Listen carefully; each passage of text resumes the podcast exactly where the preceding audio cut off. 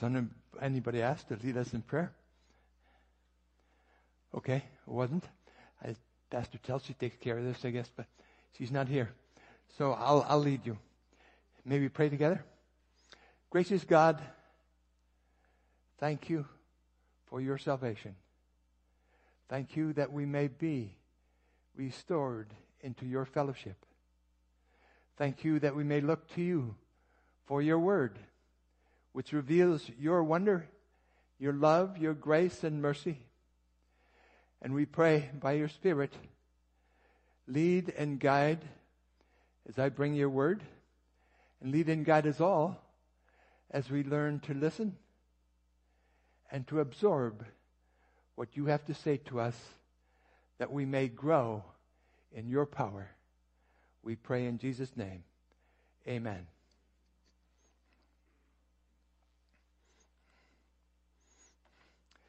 Please turn with me to Philippians chapter 4. If you have one of these green Bibles, it's on page 154 in the second part. The second part meaning the New Testament part, the back part. Uh, some Bibles, they have pages all the way through, and some begin again at the beginning of the Old Testament and then again at the old, beginning of the New Testament. And this one begins at the New Testament. Once I was in uh, cadets, the boys club, and I suggest that they memorize the books of the Bible. They looked at me. I said, Yeah, I did that in grade eight, and I still know it. Try it out. And I did, only had two or three mistakes. so that's the age to learn. If you're under 20, memorize them now. If you're over 20, if you're over 20, well, do the best you can. and if all else fails, you can look at the index at the uh, table of contents and find it there. But uh, the more you work with your Bible, as you know, you find your way around. And that's the best way to do it. Use it regularly and find your way around and learn to find your way around. So we read from Philippians chapter 4, beginning at verse 4. Rejoice in the Lord always. Again, I will say rejoice. Let your gentleness be known to everyone. The Lord is near.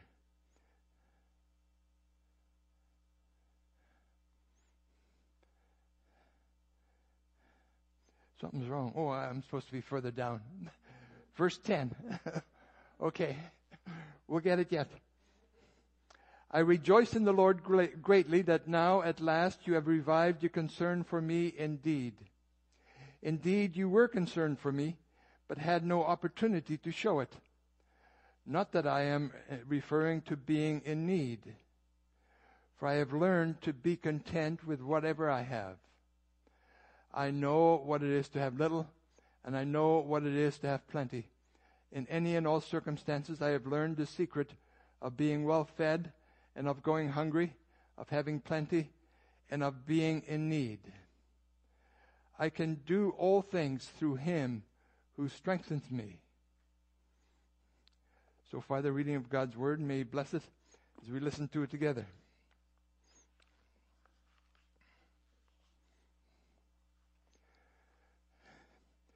Languages change over time. So I'll start with a question. What do you think of? What would be your situation like for you to be truly content? What do you think of when you hear the word contentment or content? We live in a society that is consumer driven and probably influence the way we think of contentment. As a result, we have to ask the question, what is Paul getting at us? And what's he telling us in this passage? Some of the things he mentions, they're not what I would include in contentment today. I've learned to be content with whatever I have. That's not modern advertising. I know what it is to have little, and I know what it is to have plenty.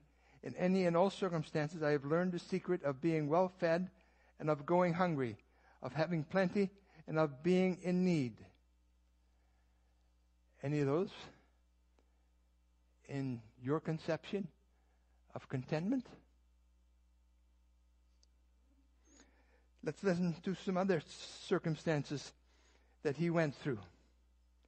Let's turn to 2 Corinthians 11, beginning at verse 23, and that's found on page 142.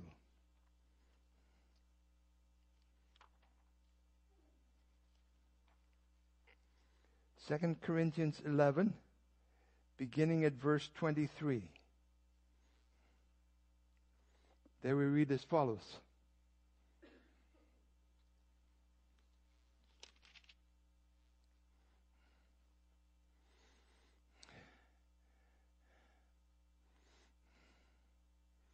He's been defending his own apostleship, and he talks about that. Are they ministers of Christ? I am talking like a madman. I am a better one, with far greater labors, far more imprisonments, with countless floggings, often near death. Five times I have received from the Jews forty lashes minus one. Three times I was beaten with rods. Once I received a stoning.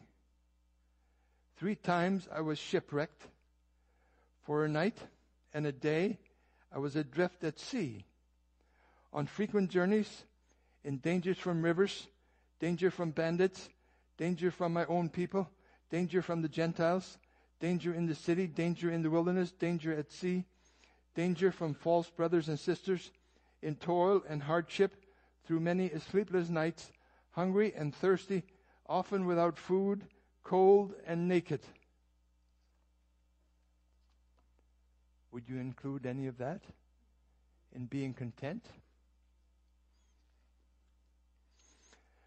Now, the word in the Greek is autarkes, which can be translated as self sufficient. But that doesn't fit either. Because Paul says, My strength comes from Jesus Christ. I can do all things in him who strengthens me. So, what is he saying here? Paul was a Christian missionary, and it was 300 years before Christianity was legal in the Roman Empire. So, while he was serving and ministering all over, he was often under persecution. And the list we read from 1 Cor- 2 Corinthians 11 teaches us that too. But what does he mean by having learned to be content. What's he saying in all these circumstances that we've read about? What's he saying is that in the strength of God, he has learned to cope with the situation that he's in.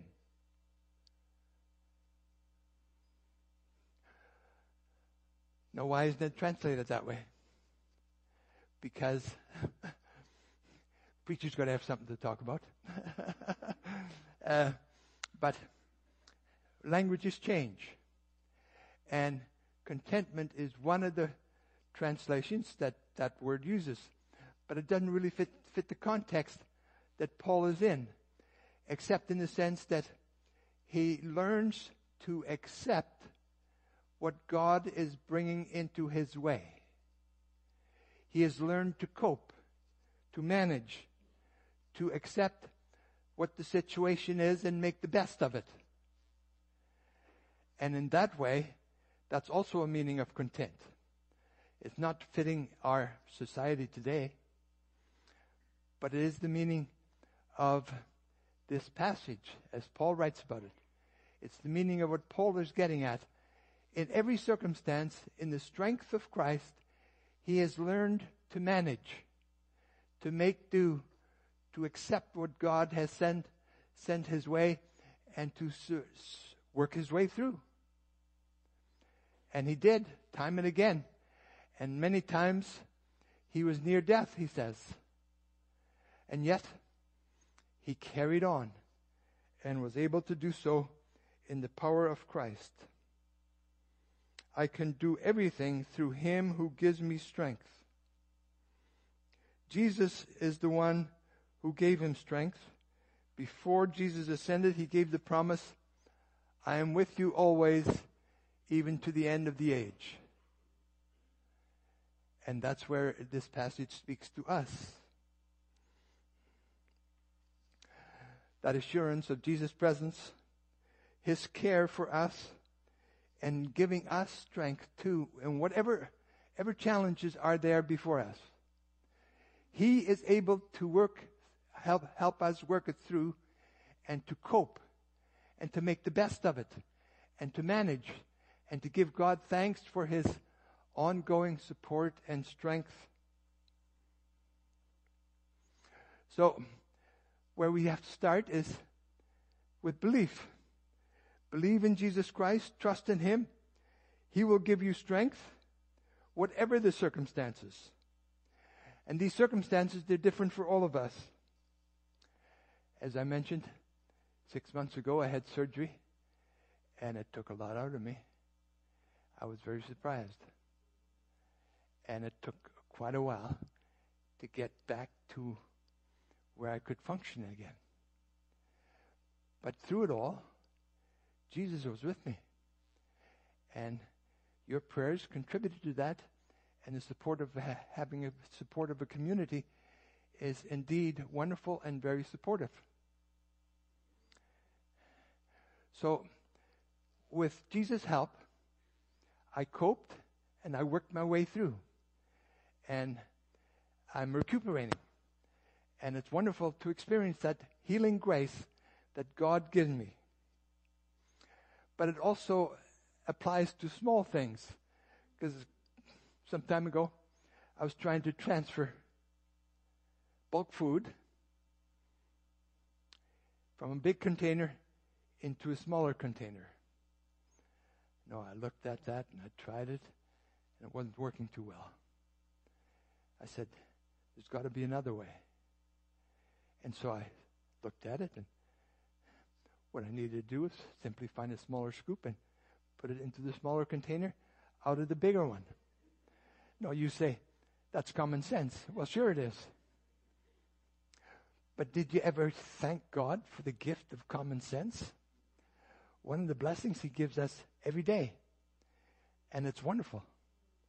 And through it, He strengthens us, equips us to work things through.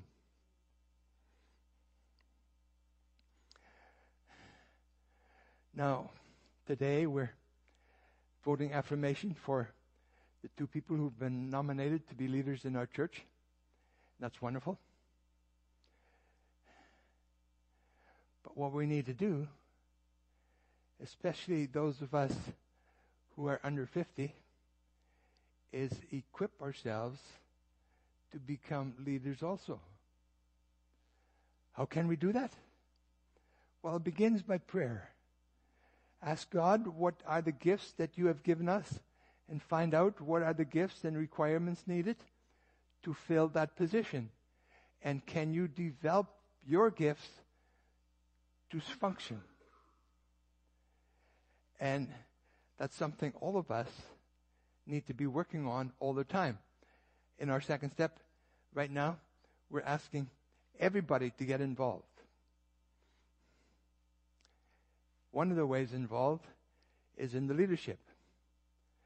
I don't know whether they're still looking for more, but okay, they got the two that we're voting on. And may we affirm them and may they be blessed and equipped by God in the assurance again that I can do all things through him who strengthens me.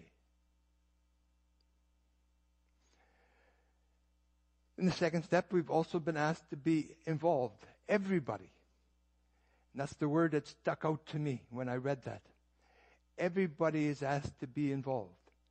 And that's good because by being involved, we bind together and we form a body of Jesus Christ that's functioning in the way He wants us to go as we're guided and directed by His Spirit. And we may stand back and think, well, okay, that may be good for somebody else, but I'm just going to sit and watch and absorb and receive. Well, we've all got to do that. That's all legitimate. It's all good. But beyond that, we have to ask, okay, this is what God has given me. What can I do with it? And how can I function as a member of the body of Jesus Christ? And that's one of the questions that the second step is working on, the, the link, linking team is working on. And if you're asked or approached for something, stop and think. What has God given me? And it may look impossible for you to fulfill or do, but remember, Jesus is with us and he equips us for what he calls us to do. So, whatever your circumstances, cry out to the Lord. He will give you the strength to bear the circumstances that make you cry out. God gives us the strength to put up with what He leads us into. And He, well, the Bible talks about carrying us through and then giving us wings like an eagle so that we not only get through, but we begin to soar and really develop in the gifts that He has given us. So remember that and work through whatever situation you're in and give praise and thanks to God and rejoice in the fact that Jesus is always with us and we can lean on His strength. May we pray together? Gracious God, we thank you for your word, for the encouragement it gives us, and for the knowledge that you are always with us, and that whatever our circumstances, we thank you for the example of Paul, that whatever his circumstances, you helped him deal with them. You carried him through. You protected him. You gave him everything that he needed. And we thank you that that assurance is still with us because Jesus rose from the dead and gives us strength. And for that strength, we pray. And for that strength, we give thanks. And we also pray that that strength will equip us in whatever challenges come our way as members of your body, the church. We pray in your name, Lord Jesus. Amen.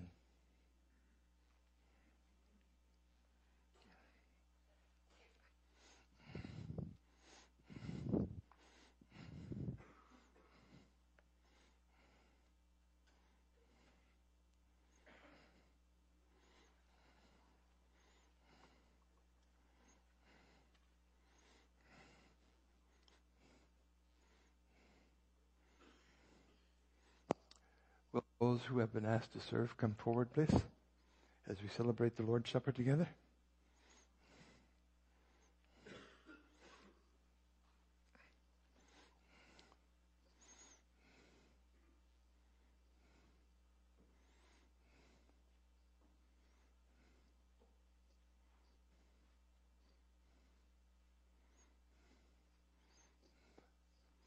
Thank you.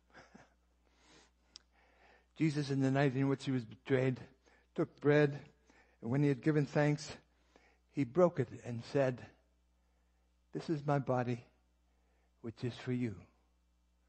This do as often as you drink it in remembrance of me. As often as you eat it in remembrance of me.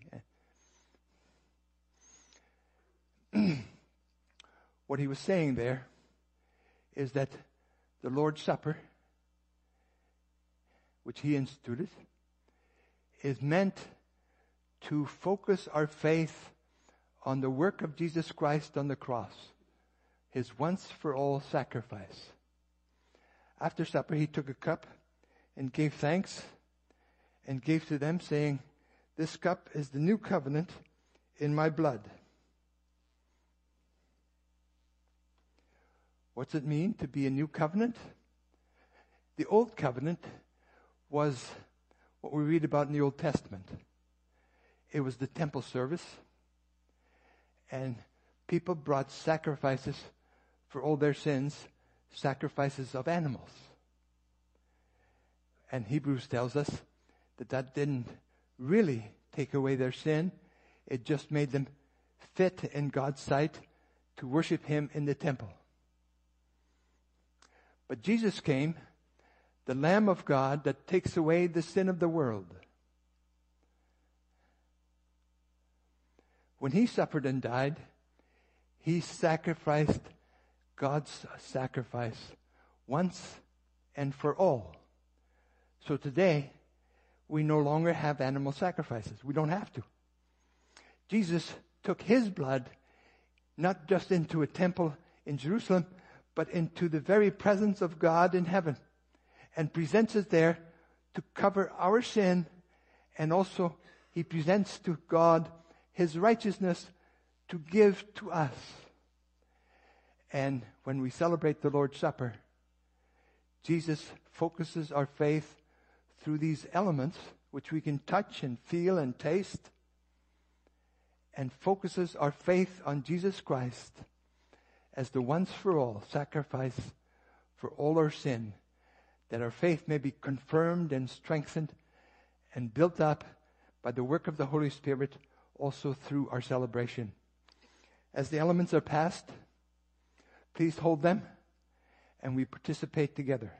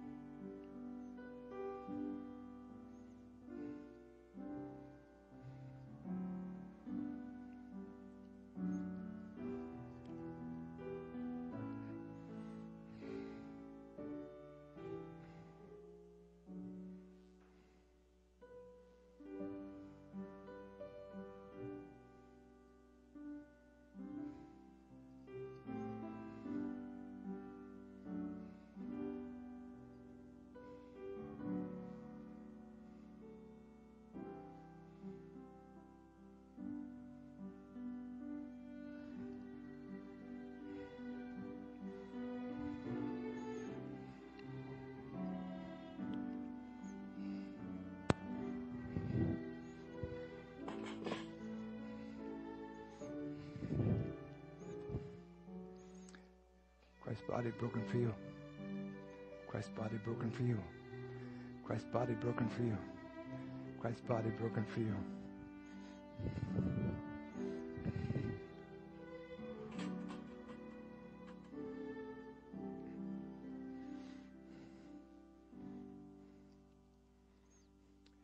Take, eat, remember and believe that the precious body of our Lord Jesus Christ was broken for the complete forgiveness of all of our sin.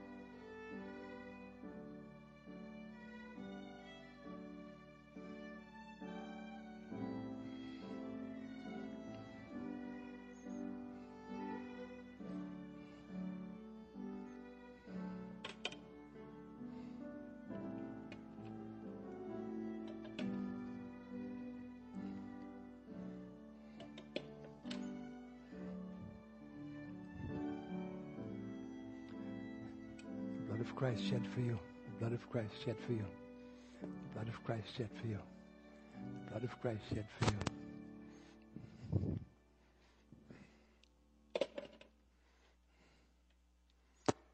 Take, drink, remember and believe that the precious body of our Lord, precious blood of our Lord Jesus Christ was shed for the complete forgiveness of all of our sin, that we may be God's people.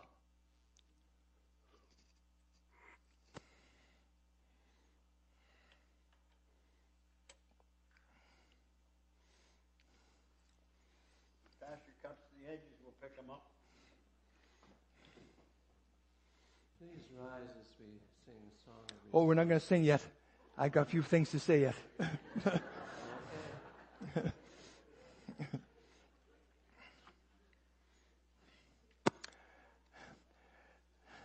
We've celebrated the Lord's Supper, pointing our faith to Jesus Christ that it may grow and that we may live it.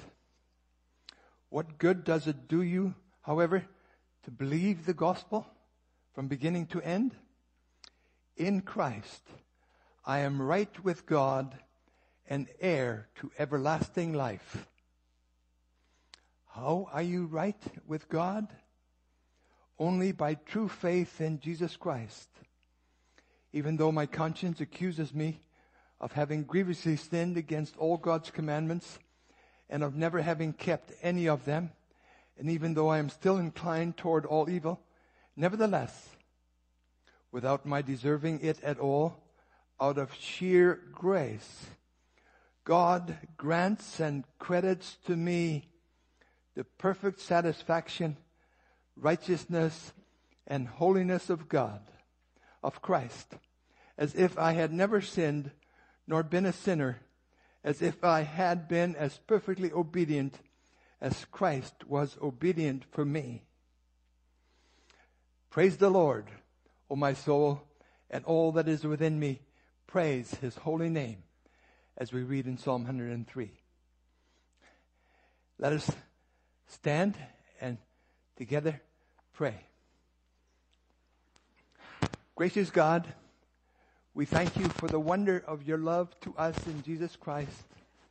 And we thank you, Lord Jesus, for leaving the Lord's Supper, for our strengthening of faith and our encouragement that we may trust in you always and know that in you we will never be disappointed. We praise your holy name forever and ever. We pray in your name. Amen.